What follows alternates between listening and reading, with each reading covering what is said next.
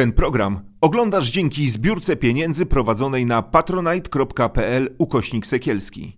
Zostań naszym patronem. Nazywam się Gośka Serafin i choruję na depresję. Chcę Wam pokazać, że można z nią żyć i nie jest to powód do wstydu. Jeśli masz podobne problemy, nie czekaj, nie bój się, szukaj pomocy. Witam Was gorąco w kolejnym odcinku Farbowania Życia. Ja się nazywam Gośka Serafin i jak zwykle mam do Was ogromną prośbę o to, abyście subskrybowali nasz e, kanał na YouTubie, żebyście komentowali e, odcinki Farbowania Życia i nie tylko, e, żebyście klikali podziękuj i wspierali nas na portalu Patronite. Dziś w Farbowaniu Życia Lena Smolarek. Dzień dobry. Dzień dobry. Autorka podcastu Nadzieja w chorobie psychicznej, psycholożka i osoba, która ma w swojej karcie, y, w swoim medycznym CV też różnego rodzaju kryzysy, zaburzenia mm, i rzeczy, z którymi żyć musi. Nadzieja w chorobie psychicznej. Wiesz, jak, jak trafiłam na twój podcast, pomyślałam sobie, okej, okay, ja chcę wiedzieć, dlaczego ona to tak nazwała. Mhm. Okej, okay. już odniosę się do nazwy, tylko jeszcze, żeby mój mąż, e, słuchając tego, nie, do, no. nie dostał zawału, to powiem, że nazywam się Lena Smolarek-Olek, mhm. ale to jest jakby świeża sprawa. Ja to często właśnie powtarzam, nawet na Instagramie dopiero co zmieniałam, więc... Yy, świeży mąż? Jest tak, świeży mąż, ale już długi związek, więc na pewno się ucieszę, że o tym wspomniałam. Jeżeli chodzi o nazwę, mm, no generalnie ja byłam wtedy na studiach, kiedy pomyślałam o tym podcaście. E, i e, nadzieja w chorobie psychicznej. Mm, tak jakoś to do mnie trafiło przez wzgląd na to, że ja przechodząc przez swoje różne kryzysy, które zaczęły się od liceum mniej więcej, e, w sensie najbardziej wtedy zaczęłam czuć jakieś właśnie spadki nastroju, lęki i tak dalej, szukałam dla siebie pomocy mm, w internecie. I robiłam to poprzez właśnie szukanie różnych forów, różnych stron, kanałów na YouTubie właśnie, podcastów, chociaż wtedy jeszcze nie były tak popularne, Instagrama i tak dalej. Szukałam treści i najwięcej znalazłam takich anglojęzycznych mhm. z Ameryki, najczęściej jakieś, e, jakieś osoby, które po prostu już to działało u nich, a my jeszcze nie byliśmy aż tak pod tym kątem e, rozwinięci, że tak powiem.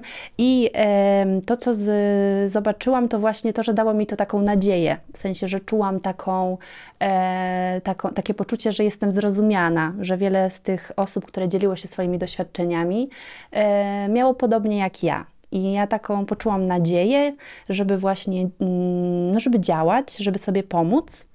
E, Ale liczyłaś się z tym, że ten tytuł też może wzbudzić kontrowersję. Jaka nadzieja w chorobie mhm, psychicznej? Przecież mhm. choroba psychiczna jest ogromnym cierpieniem. No, no, no bo jest, ale mhm. kryzys też czasem e, daje nadzieję. Mhm. Myślę, że tak. Y, myślę, że też to nie wyklucza się, bo, bo, nie czuję, żeby ta nadzieja w chorobie czy w zaburzeniu, no, w, w, każdym momencie można szukać tej nadziei, jakkolwiek to ckliwie nie brzmi, e, ale nie czułam, że, ja nie czułam chyba, że to jest aż tak kontrowersyjne. Ja po prostu zrobiłam tak nazywałam. To było takie najbardziej dla mnie jakby bliskie i chciałam stworzyć to jakby dla, dla nas, u, u nas w Polsce, więc dlatego e, poszło za tym taka, taka właśnie taki ciąg, taka idea. Jak czasem ktoś mnie pyta, e, czy choroba przyniosła mi coś dobrego mm, i czy, czy rzeczywiście jest coś, co, co zawdzięczam chorobie, to zawsze tak się stresuję przed odpowiedzią na takie -hmm, pytanie, -hmm. myśląc o tym, żeby, no żeby też nikogo nie urazić i żeby właśnie tak nie powiedzieć, że ej, chorowanie psychiczne jakby jest super. -hmm. No nie jest super, bo to jest ogrom cierpienia, ale y, choroba psychiczna y, y, i, I kryzys psychiczny pozwolił mi się e, zatrzymać. No, znaczy, nawet nie, nie, nie powiedziałabym, że pozwolił. On kazał mi się zatrzymać.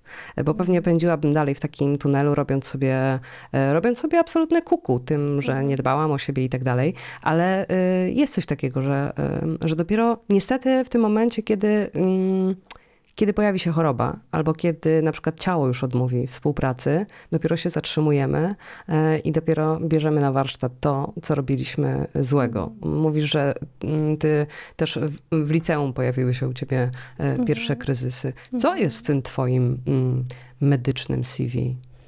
No, jeżeli chodzi o moje medyczne CV, to mm, no, historia zaczęła się właśnie w liceum, ale to tak naprawdę dopiero na studiach ta diagnoza się pojawiła. E, Wcześniej to były takie wstępne, mm, wstępne teorie, że to może być e, depresyjne zaburzenie, że to może być lękowe zaburzenie, ale A nic takiego konkretnego. Co czułaś? Zastanawiam się, o którym okresie Mhm. powiedzieć. Myślę, że ogólnie ten okres liceum, e, studiów to był taki okres, w którym cały czas borykałam się z różnymi trudnościami. Myślę, że to, co było najważniejsze, to to, że czułam to niskie poczucie własnej wartości. To jest coś, co było taką, mam wrażenie, e, podstawą do tego wszystkiego trochę. I e, moje mm, objawy zaczęły mnie niepokoić w tym sensie, że zaczęłam e, ciągle siebie krytykować, ciągle mm, mieć do siebie jakieś zastrzeżenie, nadmierne wymagania, a Sama do siebie? tak, sama do A siebie. nie z zewnątrz? Nie, nie. W sensie nawet się nie ma. mm, Też dziwne to było to, że ja w moim akurat przypadku ja nie, nie przejmowałam się nadmiernie tym, co inni o mnie myślą. Właśnie największym, y, taką, największym takim osobą, która ocenia, byłam ja sama i na tym się najbardziej skupiałam. I w tym, w tym okresie liceum studia to, y, mm, to szło w oceny, właśnie w Mhm. wyniki w nauce, jakie masz, że tam się, wiesz, biczowałaś, że Powiem, jest... powiem szczerze, że czuję, że to przeszło na, y, jakby weszło na cały obszar Mhm. mojego życia, w sensie tak swoimi mackami i nie ma chyba jednego obszaru. Jakby i ja, ja miałam poczucie, że ja wszystko chcę kontrolować, jakby tak jakoś nazwać ten okres właśnie y, liceum, początek studiów, to właśnie jedna wielka kontrola i taka mm, pilnowanie siebie w każdej sferze, nawet w takiej zwykłej codzienności. I ja y, czułam, że coś tu nie gra, bo ja nie do końca tak się z tym zgadzałam. Właśnie Że to zmierzając takie nie też- twoje było. Takie nie moje, że ja nie do końca czułam, że, że, że to ma sens, że ja jakby czuję się taka zmuszona do tego, żeby tak, y, tak siebie pilnować, Czyli tak siebie kontrolować. W jakiej sytuacji na przykład się tak pilnowałaś i kontrolowałaś? Mm, No na przykład, y, na przykład jeżeli chodzi o taką codzienność, tak, to nawet w sytuacji takiej jak, nie wiem, y, to, to, to się wydaje naprawdę w tym momencie dla mnie takie trochę trudne, jak o tym mówię, ale nawet jak, w jaki sposób mówiłam, w jaki sposób chodziłam, w jaki sposób, nie wiem, rozmawiałam z kimś i w momencie, kiedy coś w mojej codzienności przez mój ten kontrolujący umysł zauważyłam, że jest złego, y, jakiś popełniłam błąd na przykład, no to ja y, czułam, czułam taką mm, dojmujące poczucie braku, y, takiej beznadziej, beznadziejności. A miałaś jakiś taki wzór, na, którym, Mm. na który patrzyłaś? Że do, do, czego dążyłaś, y, skoro krytykowałaś siebie właśnie za to, jak mówisz, jak się poruszasz? Jaki był ten wzór, wzorzec? Czy on był y,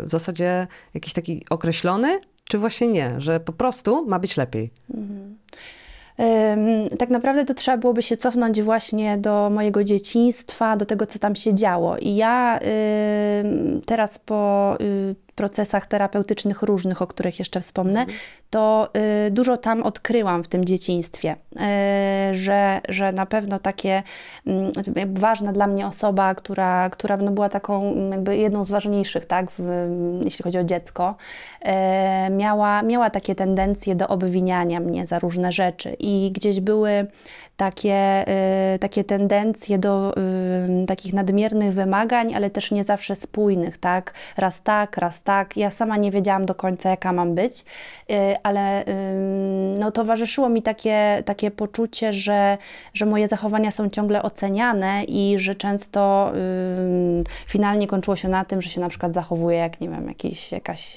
osoba głupia, nieodpowiedzialna, jak idiota, tak? Po prostu cytuję teraz niektóre słowa.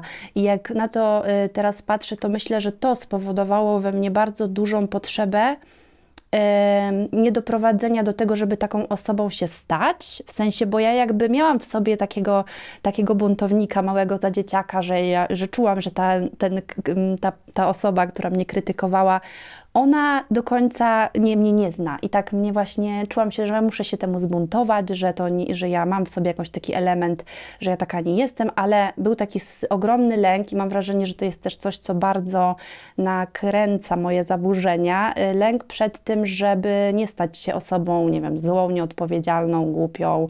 y, Czyli chciałaś być idealna, chciałam być, tak. posągowa, czyli tak naprawdę nie wiadomo jaka, no. No nie wiadomo, ale miałam na to jakieś takie, y, miałam takie poczucie na przykład, że coś jest nie tak w tym, co robię. No nie, że jakby myślę, że to się, jest pewnie mieszanka właśnie jakichś takich oczekiwań rodziców, społecznych oczekiwań, tego co jest, nie wiem, w mediach, w gazetach, to co czym dzieci się otaczają, nie wiem, nas- nastolatki, że to wszystko była taka mieszanka, która mi w głowie stworzyła jakiś taki rodzaj y, y, oczekiwań wobec siebie samej. I tutaj no, zaczynają się już t- temat w sumie objawów, które, które się u mnie pojawiały. Jeszcze oprócz tego poczucia niskiej samooceny i nadmiernych wymagań, no to moje objawy były takie bardzo y, konkretne. Bo ja na przykład, jedną z rzeczy, która do tej pory, jak o niej mówię, to mam ciary na plecach, ja prowadziłam taki, y, takie, taki zeszyt, w którym zapisywałam różne rzeczy, które robię źle. I zapisywałam po prostu to, co mi przychodziło do głowy na przestrzeni dnia. Nie? Bo miałam tak, tak, tak bardzo mi to się dobijało do głowy i ja czułam, że ja to zrobiłam coś złego, nawet jeżeli to, to złego to było po prostu nawet, nie wiem, to, że w nieodpowiedni sposób, nie wiem, mm, komuś coś podałam do ręki albo, nie wiem, yy, tak naprawdę to były takie, takie rzeczy na przykład typu, że nie, wiem, nie sprawdziłam czegoś dokładnie i przez to, yy, nie wiem, rodzice się zdenerwowali. A wiesz, po albo- co ten zeszyt prowadziłaś? Dzisiaj wiesz po co? Mm, Myślę, że był, był taka, było, czułam to dużo, dużą presję, takie ciśnienie w głowie i ja potrzebowałam z siebie to rozładować i to był sposób na to, że ja to zapisywałam. I jeszcze co lepsze, to w sumie co gorsze, to ja od razu pisałam jeszcze sposób, jak ja mam to poprawić, czyli pisałam sobie takie zasady dla siebie i dla, no, dla mnie to brzmi strasznie, jak ja teraz na przykład pracuję właśnie z y, y, pacjentami, klientami, którzy właśnie, y, no ten perfekcjonizm jest dosyć powszechny i, i te tendencje i po prostu ja bym chciała ich przed tym uchronić, a gdzieś tam sama też mam takie doświadczenia i e, no tak czy inaczej ja miałam taką, taką potrzebę mm, trochę y, ustalenia sobie takiego, takiego reżimu trochę mam wrażenie, bo miałam poczucie, że inaczej to się właśnie całkowicie y, skończy źle, nie? I to jest, to jest bardzo smutne, ale tak było i teraz w perspektywie tego, co się zadziało, ja, ja doświadczałam takich właśnie objawów, jak zapisywanie tych rzeczy, oprócz zapisywania było też takie w głowie jakby przeżuwanie różnych wydarzeń, takie ruminowanie, czyli że jak coś zrobiłam źle, to ja po prostu nie mogłam przestać o tym myśleć i próbowałam tam znaleźć jakiś sens w tym wydarzeniu, nie wiem, tak myślałam, jak, jak właśnie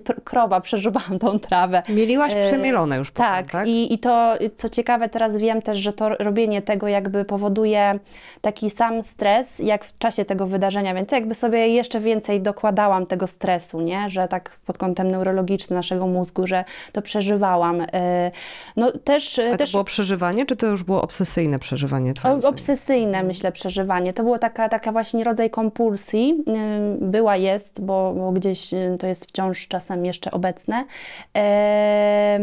No i też y, właśnie już do tych kompulsji teraz y, zmierzam, bo ta diagnoza właśnie, kiedy ją słyszałam, no to właśnie trochę byłam zdziwiona, bo ja tam oczywiście research robiłam, jak to mówiłam w internecie, bo trochę się bałam oceny innych opinii i tak dopiero do psychiatry poszłam na studiach, będąc już dorosłą osobą, ale za takim jakby e, zgodą mojej, e, mojej mamy w sumie. W sensie, ja nie czekałam, aż ona się zgodzi, ale jakby chciała, dopiero po rozmowie z nią, jak ona powiedziała, że rzeczywiście może warto i też jeszcze z psycholożką, którą się kontaktowałam online, ona powiedziała, że ona nie jest mi już w stanie pomóc i żebym poszła do psychiatry.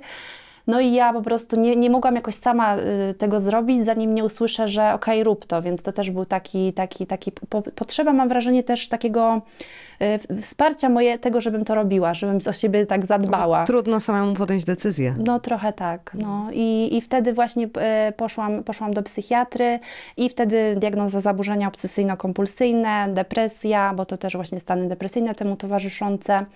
E, tak, I, e, no i te moje objawy, ja, ja zaczęłam opowiadać o tym swoim życiu, jak ono wygląda, i wtedy mi psychiatra wskazała, tak, że u mnie na przykład jest e, taka tendencja właśnie do ruminowania, że jakby pojawia się obsesyjna myśl w kontekście właśnie tego, że ja nie jestem odpowiedzialna na przykład, że ja jestem jakąś złą osobą i te kompulsje właśnie wyglądają na przykład poprzez to zapisywanie w tym zeszycie albo właśnie nawet takie powtarzanie w głowie pewnych wydarzeń, które się wydarzyły, nawet jak to właśnie nie ma żadnego sensu. I ja czuję z boku, że to nie ma sensu, albo mam nawet taki, y, takie poczucie, że to, to, co zrobiłam nie jest aż tak złe, ale nie mogę się A powstrzymać. męczyło cię to?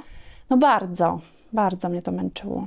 I, e, I takie cierpienie, mam wrażenie, wywoływało, ale na początku, jak jeszcze nie byłam do końca świadoma, to chyba większe cierpienie wywoływało to, że ja nie jestem w stanie sprostać tym wymaganiom, które sobie nałożyłam. Dopiero potem, jak już wiedziałam, że to jest y, OCD, to po prostu y, trochę bardziej był kontekst tego, że ja nie mogę przestać. A coś przynosiło ci chwilową ulgę? Bo tak jest y, w zaburzeniu y, OCD, że, że robi się coś po to, żeby ta ulga była na chwilę, y, co jest no, błędnym kołem niestety. Co było oprócz- twoją ulgą? No właśnie oprócz tych kompulsji, które są taką chwilową ulgą, no to ja też zmagałam się z mm, dermatillomanią i to właściwie pojawiło się u mnie od dziecka. Y, mm, Psychiatra jeszcze wtedy tego nie zdiagnozowała, dopiero potem pojawiła się ta diagnoza y, na późniejszym etapie y, życia, ale ja no, doświadczałam po prostu takich objawów, że, że od dziecka zdarzało mi się właśnie nie wiem, skubać gdzieś tą skórę pod wpływem stresu. To, to, odkąd pamiętam właśnie, jak były jakieś trudne wydarzenia w domu, to ja, to ja potem kończyłam tam w łóżku pod kołdrą i robiąc ró- rzeczy, których nie powinnam, nie? Więc y, czuję, że było tutaj dużo napięcia i że to mi też właśnie pomagało wtedy sobie poradzić z tym napięciem. Ale to skubanie skóry były na początku niewinne, a po, ale to jest tak, że to musi być coraz mocniejsze i dawać coraz y, mocniejsze doznania. Co to daje? Znaczy, z, z tego, co, co wiem, no to to jest też, tu działa taki mechanizm podobny do uzależnienia, że wydzielają się neuroprzekaźniki, że tak jakby nasz mózg zapamiętuje, że to nam pomaga właśnie znieść to napięcie. Więc myślę, że na pewno y, to, to było na zasadzie takiego na początku niewinnie, potem zaczynało się coraz bardziej intensywnie. Y, i ja jako dziecko to pamiętam, że ja wtedy nie byłam świadoma dokładnie, że to jest coś złego. No czułam, że coś jestem taka trochę mm, może dziwna, tak, że robię coś, coś co inni nie robią, nie. Ale potem, ale potem y, poczułam już takie cierpienie, bo zaczęłam sobie kalkulować na przykład właśnie ile czasu na to poświęcam, to też wiązało się z tymi wymaganiami wobec siebie, bo jak tu, ja mam takie różne pomysły, plany, chcę to realizować, a ja siedzę godzinę w łazience i skubię sobie skórki, nie, na nogach, na, na rękach, w różnych miejscach. I no to budziło we mnie jeszcze takie krytyczne myślenie, nie? Więc... Czyli nie mylić z y, takim zdrowym manikurem co, y, cotygodniowym. Rozumiem, że to tego było już... y, Za... I ty się z tym ukrywałaś? Mhm. To znaczy, ym, jak byłam mała, to tak ukrywałam się z tym. Potem zaczęłam tak coś wspominać, ale moja mama reagowała na zasadzie właśnie, nie, po co to robisz, nie rób sobie tego, przestań to robić. I ja tak się czułam, tak wstyd taki czułam, nie, że tak czułam się zawstydzona. that. Potem dopiero y, właśnie mówiłam o tym, y, no jakby to, to, że powiedziałam u psychiatry, to, że powiedziałam y, na terapii, to, że powiedziałam mojemu chłopakowi jeszcze wtedy przyjaciółce, jakby to zaczęło tak, zaczęło się dziać, że ja zaczęłam tak lawinowo pewnym osobom opowiadać. Nie, ale takie skubanie skórek to brzmi niewinnie.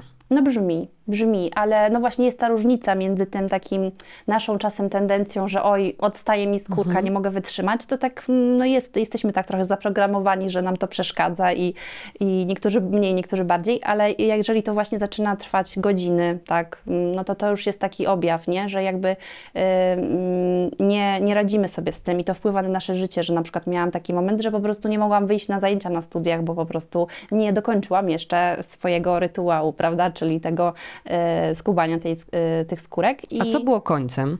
Końca nie było. W sensie właśnie, to był największy problem z tym, bo końca nie było w tym sensie, że ja czekałam na ulgę, a ta ulga nie nadchodziła, tylko nadchodziło takie e, okropne uczucie zmęczenia tym, co ja robię. I takie, bo ja wchodziłam często w, czasie tych, y, w, czasie tej dermatillomanii, w czasie tych, y, nazywa się to też patologicznym skubaniem skóry, w taki trochę można nazwać trans, w sensie ja nie do końca byłam wtedy świadoma mm, trochę, co się ze mną dzieje. Y, Na pewno nie byłam w jakiejś dysocjacji, ale byłam w takim stanie, takim, ja to tak nazywam transem, że trochę nic się nie liczyło, nie? tylko to, co teraz robię.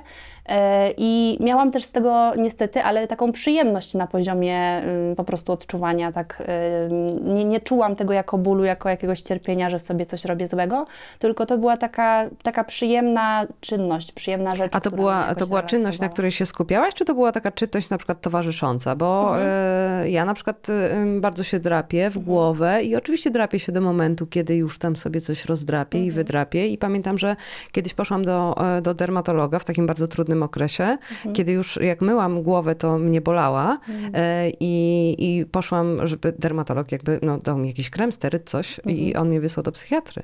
Mm, No właśnie. E, znaczy, e, to, to jest też. e, Żeby była jasność, nie poszłam. No bo przecież poszłam do dermatologa po to, żeby mi dał krem, nie? A nie po to, żeby powiedział mi, że mam się nie drapać. Nie? Dermatolodzy to zauważają i to jest, Mhm. myślę, dobre, że zauważają, że to już nie jest taka jakaś no, przypadłość dermatologiczna, tylko że już coś tutaj ingerował w to, nie? I fajnie, jak właśnie mają świadomość, ale no czasami my mm, jesteśmy może nie do końca na to gotowi, albo uznajemy, że to nie jest aż tak dla nas absorbujące, wymagające, żeby aż iść z tym do psychiatry, nie? Jakby, y, jakby myślę, że ta dermatillomania ma pewne właśnie diagnostyczne kryteria, więc ym, trudno powiedzieć, jak w Twoim przypadku by to wyglądało, ale jeżeli, jeżeli o to chodzi, no to właśnie no na pewno to jest to poczucie cierpienia, te, to poczucie, że to jest takie przymusowe, nie możesz przestać, że y, nie możecie nic zatrzymać. Czasem jest to bardziej właśnie świadome, czasem bardziej nieświadome.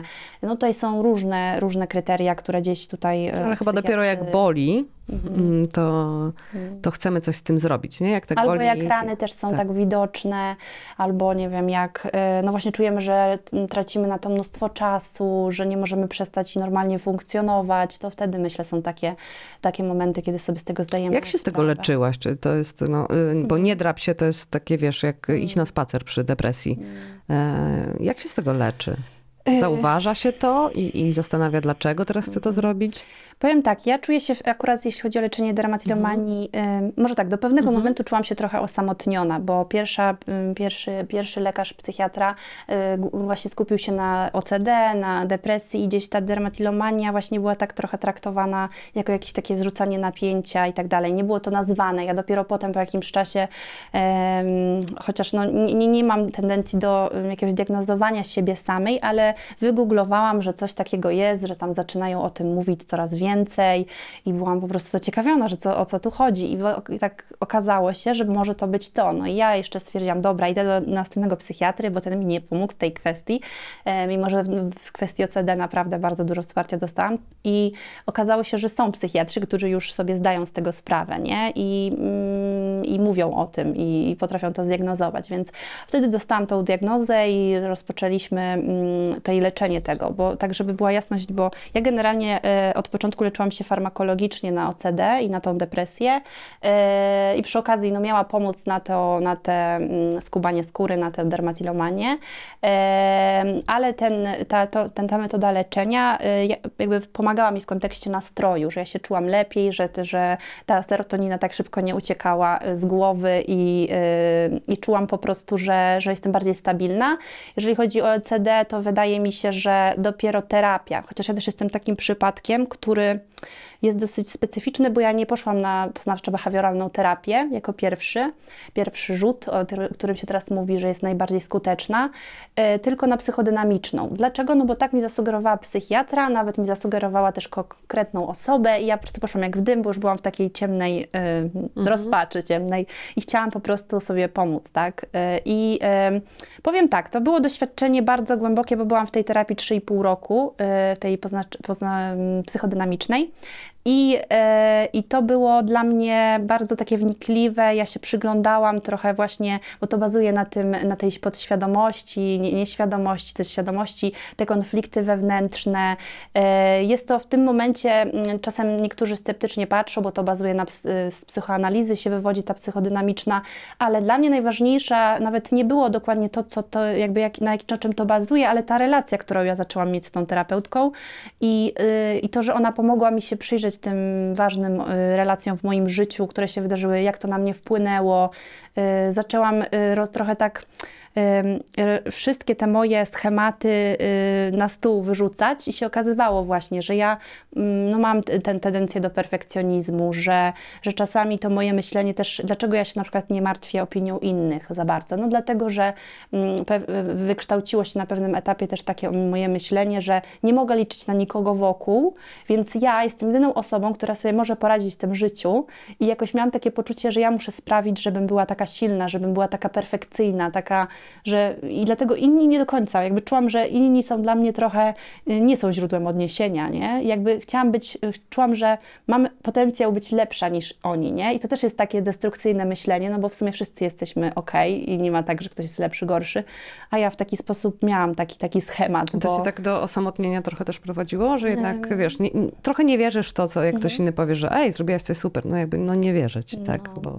Myślę, że tak, do osamotnienia, ale też takiego właśnie, że ja byłam swoim największym wrogiem i to chyba było najgorsze w tym wszystkim, bo bo dawało mi takie poczucie właśnie, że nie mogę, nawet jak właśnie z kimś porozmawiam, to, to, to mi nic nie da, w sensie, bo ja się głównie tak jakby do siebie odnoszę, nie? No i też to właśnie było omawiane na terapii w kontekście właśnie tego dzieciństwa, tego, co tam się zadziało, te różne konflikty, kryzysy, to wszystko tak wyszło na jaw i ja miałam takie bardzo często podczas tej psychodynamicznej terapii, kiedy wychodziłam z każdej z, ze spotkań z takim olśnieniem, bardzo tak, miałam, miałam taki moment, kiedy to się zaczęło, nie wiem, może mm, po pół roku, kiedy każde spotkanie kończyło się takim fajnym olśnieniem, że ja coś odkrywam, odkrywam i, i czułam, że to y, razem z farmakoterapią wpływa na y, zmniejszenie tych objawów. Depresji, depresja myślę na, na początku y, dostała właśnie ten boost y, farmakologiczny, czyli to był akurat SSRI, czyli to, co się naj, bardzo często stosuje i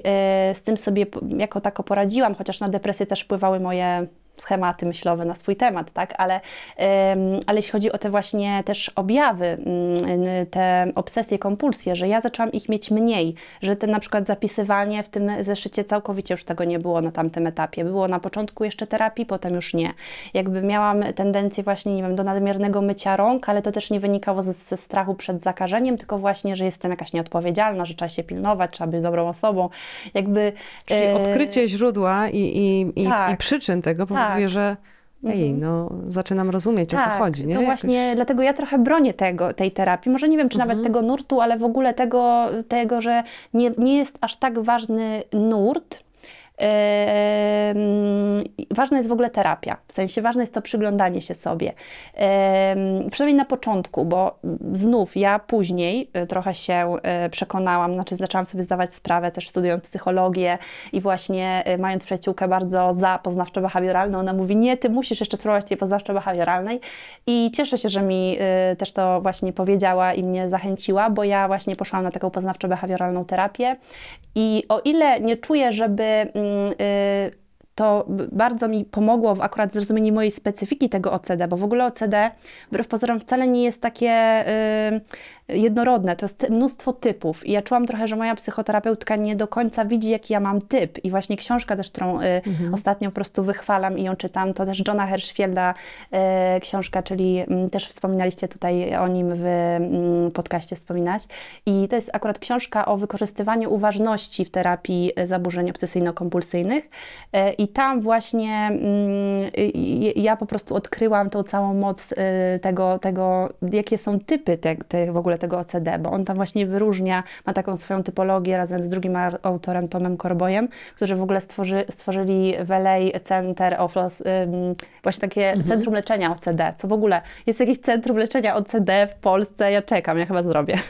No, śmiało. I, ym, I to mnie zafascynowało, że oni się tak znają, są tacy, mają to właśnie duże doświadczenia, zresztą mnóstwo książek właśnie napisanych. Ale myślałaś sobie o tym, że okej, dobra, bo y, no, jak Mhm. wygooglasz OCD, no to wiadomo, tam są takie e, klasyki, nie? Mhm. Że, że e, sprawdzasz gaz, Mhm. światło, myjesz ręce. To jest też Tak. pokazane w popkulturze jako coś super y, ekstra y, zabawnego i śmiesznego, ale to jest o, ogromne cierpienie, jak Mhm. wiemy. Ale jeżeli nie wpisujesz się, wiesz, ze swoimi objawami w, w taki e, schemat tych podstawowych, to, to, to, to kwestionujesz to trochę, albo że to twoje OCD jest takie, takie Tak. inne, takie, takie, że to jest takie dro, drobne, zniuansowane i nie jest tak, e, Nie jest tak, tak bardzo widoczne, tak widoczne. mocne i tak, tak, Tak, tak, mhm, dokładnie. Ugruntowane? Właśnie, mm, to, to czułam, takie, takie poczucie trochę, że... że co tam zeszyt, co tam skórki. nie? Tak, że jestem trochę zagubiona. O co tu Mhm. chodzi? No, y, y, z jednej strony no, wyjaśniła mi mniej więcej tę obsesję, u mnie i kompulsję, ale jak się odnosiłam szukając jakichś treści właśnie y, artykułów, książek w polskich, tak,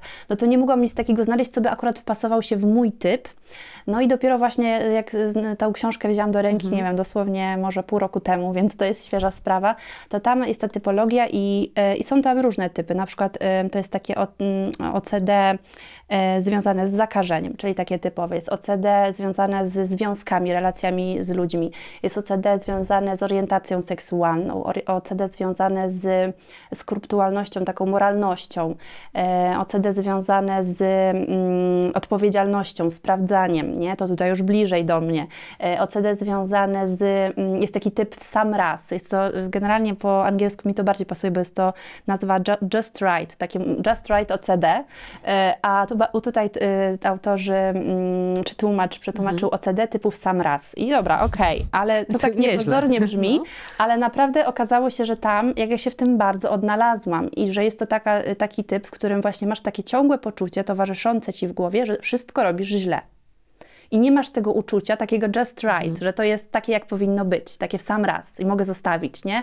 Tylko właśnie wszystko, co robię, było takie nie takie, złe, coś było z tym nie tak. I ja właśnie ciągle to kwestionowałam i siebie i tak dalej. I to, te, te, ta typologia pomogła mi y, poczuć się zrozumiana w pewnym sensie. I tam też ym, w tej książce fajnie są przedstawione właśnie y, jak wyglądają obsesje, jak wyglądają kompulsje. Fajnie też jest y, pod kątem pytań, można tam sobie podpowiadać i taką mm, zdobyć większą właśnie świadomość tego, jak to u mnie jest.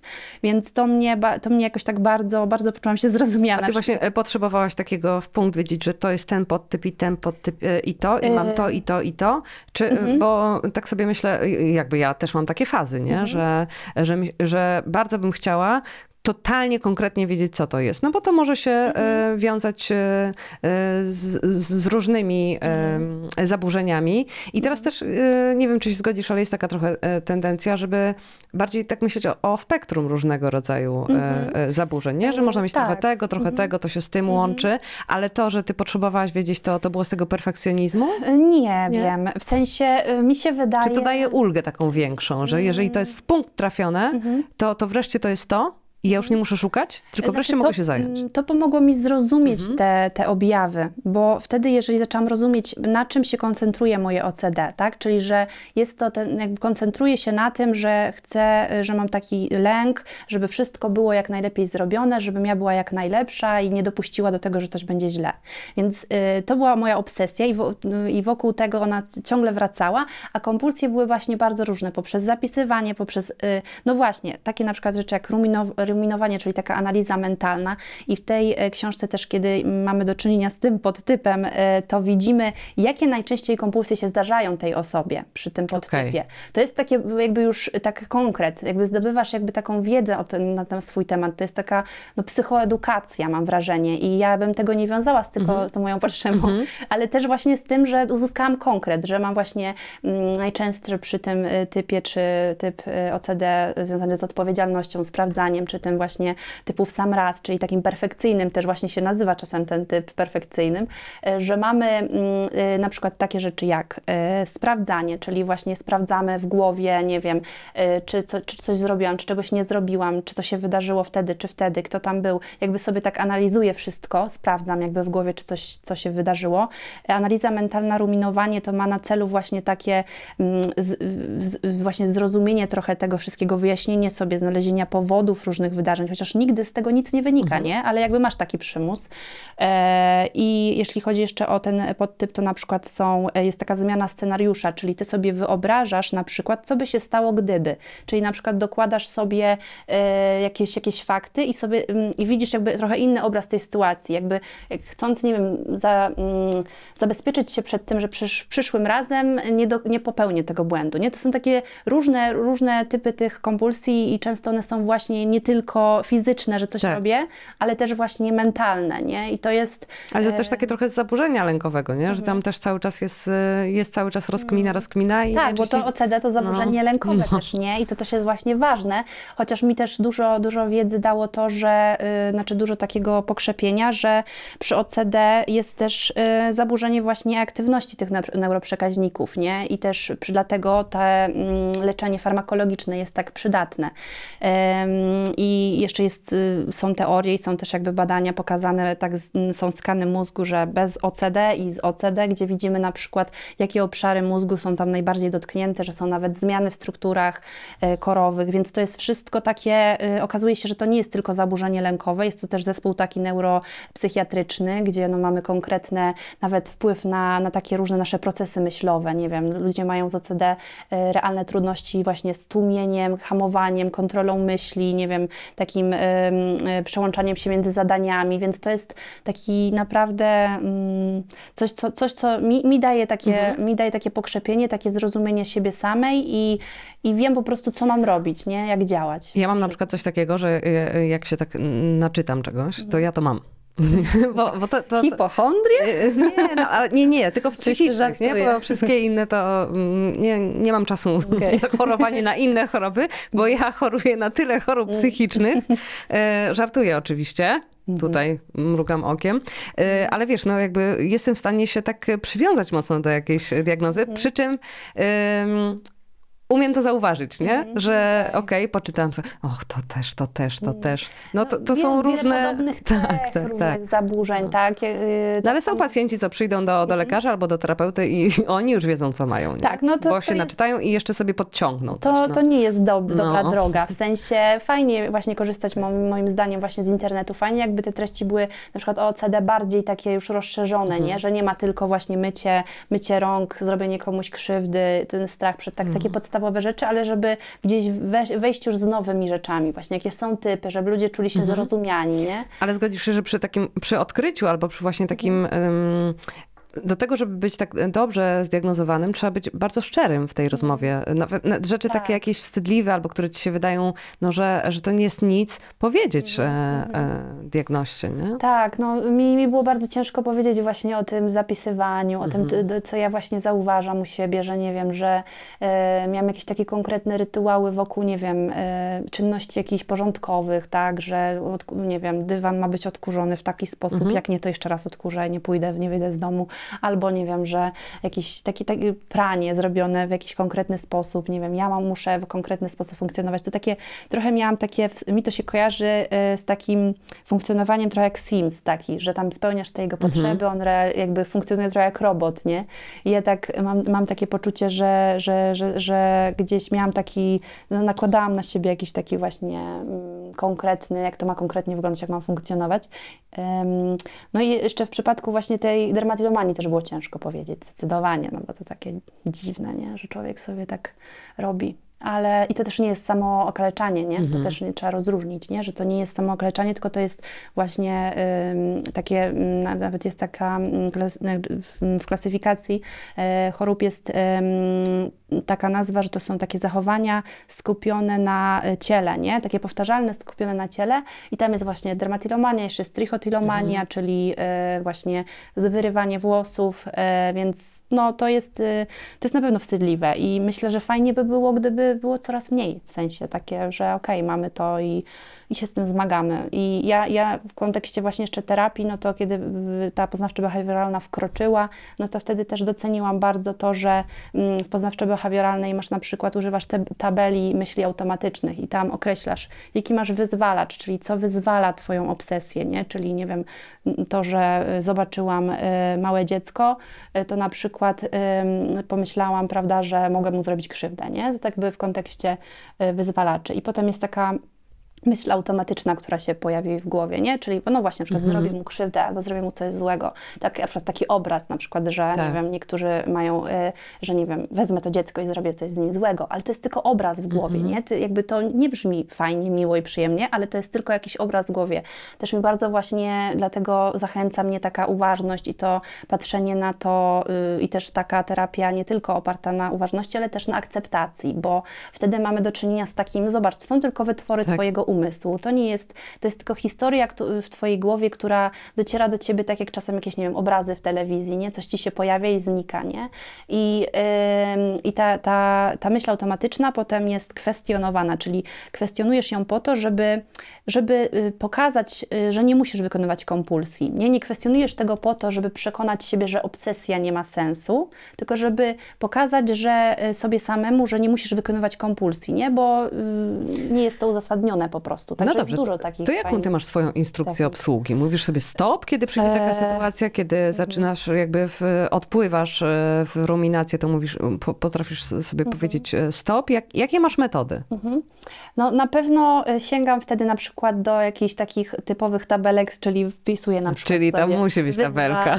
Tak, i tak dalej. Zeszycik E, musi być. Ale nie, nie czuję, żebym to robiła aż tak często. Mhm. Jakby to jest to właśnie doraźnie, od czasu do czasu. To właśnie o tym chciałam wspomnieć wspomnieć, bo to też jest ważne, żeby pokazać, że ta praca właśnie my, na myślach, emocjach, zachowaniach, że jak my sobie to wszystko zapisujemy, to nam się to porządkuje. Ja też miałam ogromną Mhm. alergię na wszelkie tabelki, odpowiadanie na jakieś pytania, zadania, ćwiczenia, e, po prostu nie mój klimat, dlatego też byłam na psychodynamicznej i nie chciałam za bardzo się pakować tą poznawczą, E, ale doceniam to, bo widzę, że to ma sens i też tym bardziej widzę to właśnie, jak teraz klienci, pacjenci do mnie przychodzą i po prostu widzę, że oni po prostu wtedy to naocznie widzą. Jak sobie powtórzą to parę razy, to zauważają, że to jest po prostu jakby pewien schemat, który oni, który chcemy złamać, Tak. nie?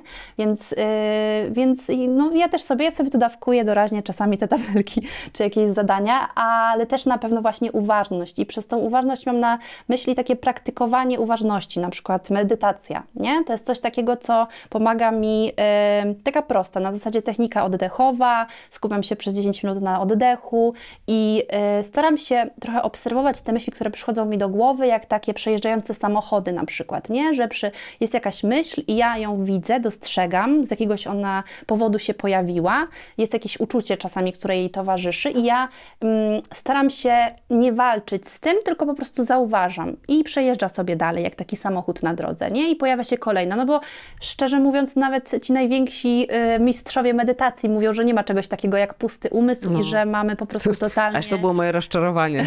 że myślałam, że wiesz, No. odlecę w, No. w niebyt. Otóż Także te, tak, takie właśnie techniki, kiedy ja, kiedy ja właśnie się spotykam z tą myślą, ale nie nadaję jej takiego znaczenia, tak jakby trochę mm, mm, staram się zaniechać taką walkę z teraźniejszością, z tym, co się pojawia. I w ten sposób to jest też pokazane, że ćwiczę, y, ćwiczymy umysł w takim niereagowaniu, nie? w niereagowaniu na te obsesyjne myśli. I y, to jest coś, co na pewno mi bardzo pomaga i ta w ogóle ta idea uważności, y, wystarczy czasem, że sobie przekartkuję książkę właśnie o, tych, y, o tej uważności w, w, w zaburzeniach obsesyjno-kompulsyjnych i po prostu mam takie poczucie, że okej, świeżość, nowe spojrzenie, że nie muszę w tym y, ciągu być. I jakby mam, mam takie wrażenie, że jakby teraz wiem, jakie są koszty tego, że ja będę wchodziła w te ob, y, obsesje i kompulsje, że to cały czas jest takie błędne koło i ja będę powtarzała te zachowania, jeżeli nie zastosuję jakiejś techniki, jakiejś metody, nie? I to też jest oczywiście tak, że raz mi wyjdzie, raz mi nie wyjdzie, raz przymus jest tak silny, że się nie da, no. Też się na przykład y, mówi o takim, y, y, że jak to jest w tej walce z kompulsją, że na przykład masz rozwiązanego buta, ale nie zawiążesz go po prostu, nawet jak ci przeszkadza, bo w ten sposób jakby ćwiczysz ten mózg, nie? Że to, to są takie metafory, ale pokazują, jak bardzo to jest takie przeszkadzające i takie, że mógłbyś to rozwiązać, szy- szybko y, rozwiązać, czy zawiązać te, tego buta i rozwiązać ten problem, nie? Ale nie robisz tego, bo się powstrzymujesz, bo wiesz, że to nie jest dla ciebie dobre, nie? I, i to, jest, no, to jest dla mnie ogromna wiedza i ja myślę, że y, ja jestem cały czas gdzieś tam, staram się być w kontakcie z tym, y, jak jest teraz z tym moim OCD, jak jest teraz z tą moją depresją, jak jest teraz z dermatillomanią i I jak jest? Ym, No jeżeli chodzi o OCD, no to mam, y, mam wrażenie, że jest, mam większą kontrolę. Y, Ale nie nad swoim życiem, ale nad objawami, bo już kontrolę nad swoim życiem y, porzuciłam. W sensie czuję, że czuję się o wiele szczęśliwsza, kiedy nie muszę wszystkiego kontrolować i pilnować siebie i być jak najlepsza. Ym, I ten te, te, ta kontrola nad właśnie objawami polega na tym, że znam narzędzia, wiem po prostu, co mam robić w momencie, w którym się to pojawia. E, mm, jakby czasami sięgam wstecz do jakichś przemyśleń czy refleksji z terapii, nawet psychodynamicznej, gdzie sobie przypominam, ok, pamiętam to wydarzenie, pamiętam jakieś rzeczy z mojego życia, wiem, jak to na mnie wpłynęło, wiem, że to nie jest tak, że ja jestem taką osobą, nie? Tylko, że po prostu zadziały się pewne e, schematy i przekonania w mojej głowie, nie? To się czasami uaktywnia, czasami nawet mój mąż mi mówi, że e, z perspektywy widzi, że, że ja nie reaguję na tu i teraz, tylko reaguję jak trochę dziecko, które zostało, nie wiem, źle potraktowane przez rodzica, nie?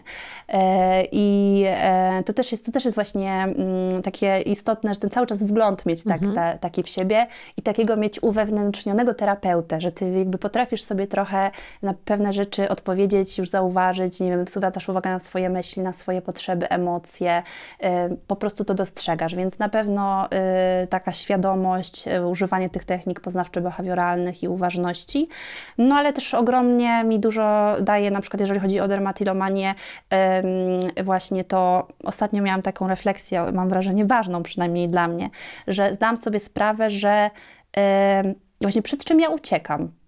Przed czym ja uciekam? Dlaczego ja to teraz robię? Ja przed czymś uciekam. I zdałam sobie sprawę, że uciekam przed tą rzeczywistością, która mnie otacza, że ja po prostu jestem przebodźcowana, że mam tendencję do nakładania na siebie za dużo. I jak tak na siebie dużo nałożę, to potem kończę w łazience na godzinę, zdzierając skórę, no po prostu. I, ale uciekam trochę przed tym dyskomfortem, przed tym, że ja sobie z czymś nie radzę, że na przykład popełniłam jakiś błąd, i często właśnie zanim, albo jak już się zabrałam, bo to tak czasami właśnie działa trochę nieświadomie, mhm. że kiedy zaczynam e, właśnie już majstrować tam przy skórze, to po prostu czuję, ok, dobra, coś mi nie pasuje w tej rzeczywistości, przed czym uciekam, nie, jakby może zastosuję jakąś technikę uważności, skupię się na tu i teraz. No też jakby moi, moi bliscy też zwracają trochę uwagę na to i tam mnie powiedzmy czasem e, pilnują, ale w takim sensie, że, że nie wiem, tak z troski, nie, że po prostu widzą, że coś się dzieje i to odwracają moją uwagę, nie? Także, y, także to, jest, to jest cały czas, ale ja staram się, jeżeli czuję, że, jest, że się dzieje niefajnie, nie to albo korzystać z własnych technik, które mam, już wypracowałam, albo zwrócić się po pomoc po prostu do terapeuty i e, wciąż e, szukam terapeuty, który na przykład świetnie pracuje na uważności właśnie, który mnie tak pokieruje, że, że okaże się, że ta książka to tylko był wstęp, a ktoś Bo ten terapeuta musi być idealny, tak?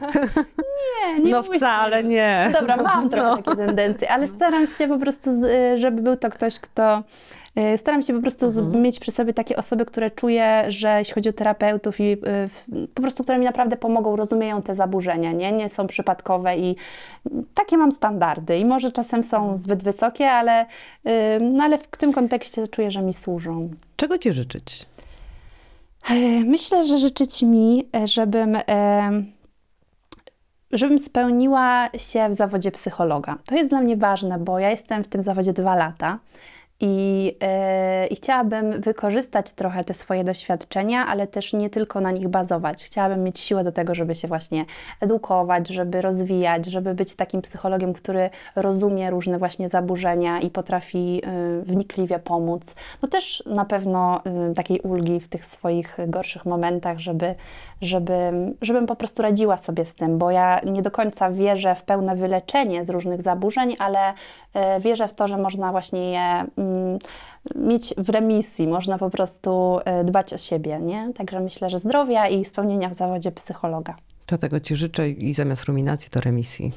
Dziękuję bardzo. Ten program oglądałeś dzięki zbiórce pieniędzy prowadzonej na patronite.pl ukośnik sekielski. Zostań naszym patronem.